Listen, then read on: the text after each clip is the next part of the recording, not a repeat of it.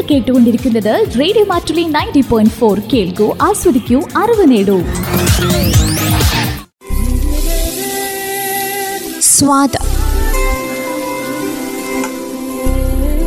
Radio Mattoli ശ്രോതാക്കൾ തയ്യാറാക്കി അവതരിപ്പിക്കുന്ന പാചകക്കുറിപ്പുകൾ.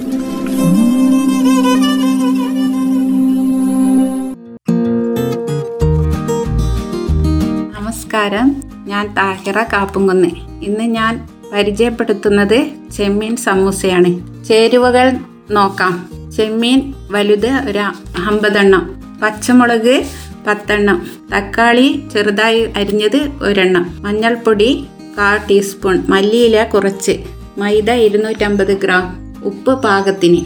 സവാള നാലെണ്ണം. ഇഞ്ചി ചതച്ചത് ഒരു വലിയ കഷ്ണം. വെളുത്തുള്ളി ചതച്ചത് ഒരല്ലി. മല്ലിപ്പൊടി ഒരു ടീസ്പൂൺ. മസാലപ്പൊടി ഒരു നുള്ള്. വെളിച്ചെണ്ണ ആവശ്യത്തിന്. ഇനി പാകം ചെയ്യുന്ന വിധം പറയാം. സവാള തൊലി കളഞ്ഞ് ചെറുതായി മുറിച്ചെടുക്കുക.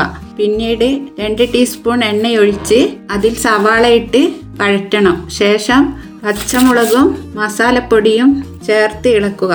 പിന്നീട് ചെമ്മീൻ കഴുകി വെച്ചത് എടുത്ത് അതിൽ ചേർക്കുക. എന്നിട്ട് അഞ്ച് മിനിറ്റ് സമയം അത് ഇളക്കി വേവിച്ചെടുക്കുക.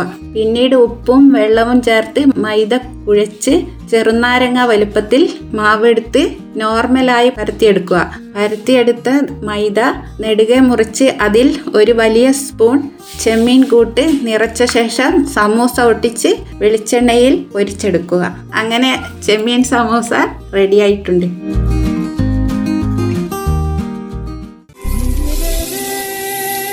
സ്വാദ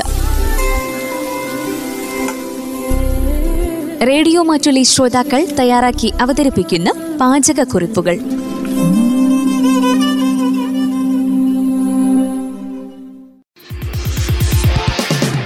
നിങ്ങൾ കേട്ടുകൊണ്ടിരിക്കുന്നത് radio Mattoli ninety point four കേൾക്കൂ ആസ്വദിക്കൂ അറിവ് നേടൂ.